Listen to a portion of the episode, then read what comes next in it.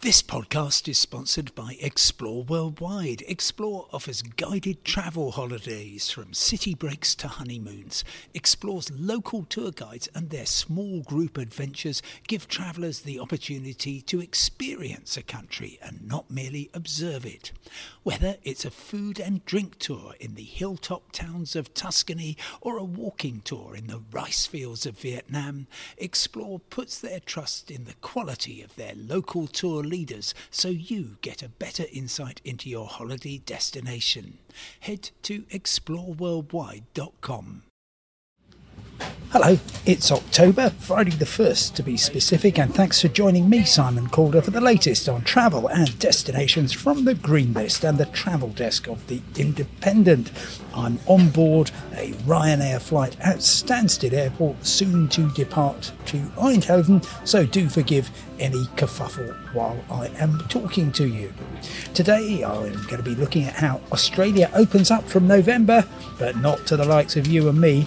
Turkey is easing its testing rules for fully vaccinated British travellers, and the UK's ID card ban ban and why it matters. Of course, this podcast is completely free, as is my weekly travel email.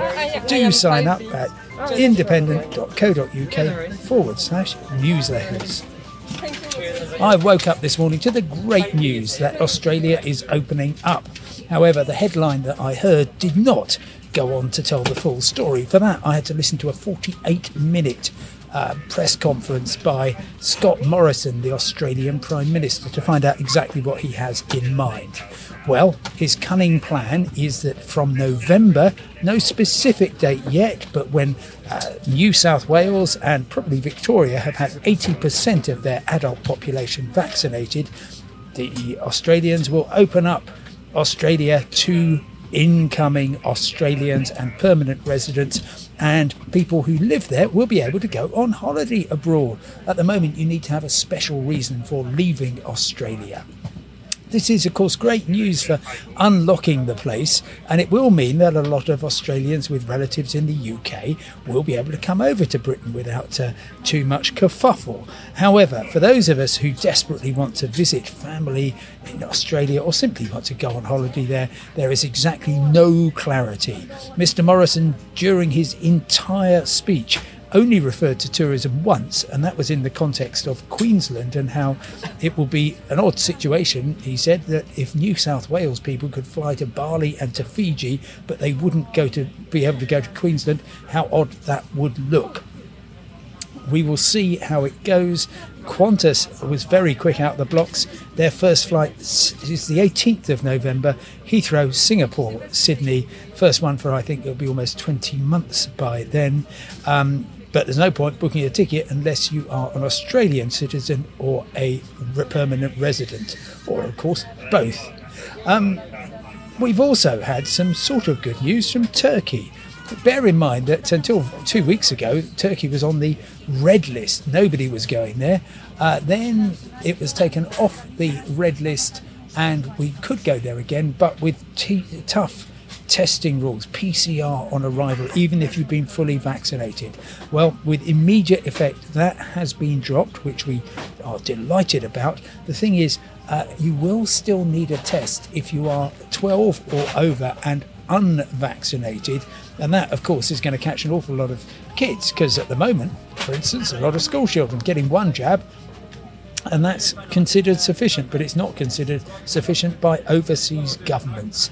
However, it is going to make a dramatic difference to the cost of getting to uh, Turkey. Of course, you will still need a PCR test when you come back. That will continue until, well, sometime in October. But good news, I think. Oh, and what are we going to hear now? Nothing, it turns out, except uh, my last, last story, which is all about Britain's ID card ban. From today, Europeans, about 200, 250 million of them who do not have passports but do have national identity cards, will not be able to come to the UK. This is because, well, we have got rid of the insecure border problem where you could have fake or uh, amended ID cards. Now, that was certainly a problem 10, 15 years ago. Nobody would deny it. It was also part of the um, vote leave promises, and it's one that they have definitely kept. However, the damage it is going to cause to uh, inbound tourism is pretty incalculable. Bear in mind that um, most visitors to the UK come from Europe. Bear in mind that uh, roughly half of them don't have passports because why would they? They can go to anywhere in Europe, well, apart from now the UK, even to places like Turkey and Egypt uh, for some nationalities. And we are saying to them, sorry, you've got to go and get a passport. It is absolutely devastating. And lots of people are saying to me on social media, so what? We need passports. Why shouldn't we demand that they do? Well, we can do, and we have done. But uh, that doesn't mean that they're going to come here on holiday. That's going to cause damage, of course, to hotels, to restaurants, and so on. But it is also going to mean that things like airlines, uh, shipping companies, uh, train operators will not have the level of business they might otherwise have. So that is going to be a very serious impact on the travel industry and upon the traveller. But at least we get blue passports. Remember that at all times. Well, that's all for now. Thank you very much for listening. Remember that you can get all the news that you need 24 hours a day at independent.co.uk. Follow that up with forward slash newsletters to subscribe to my weekly travel email, Simon Calder's Travel Week, also free every Friday morning. For now, goodbye, stay safe, and I'll talk to you tomorrow from the beautiful Netherlands. Goodbye.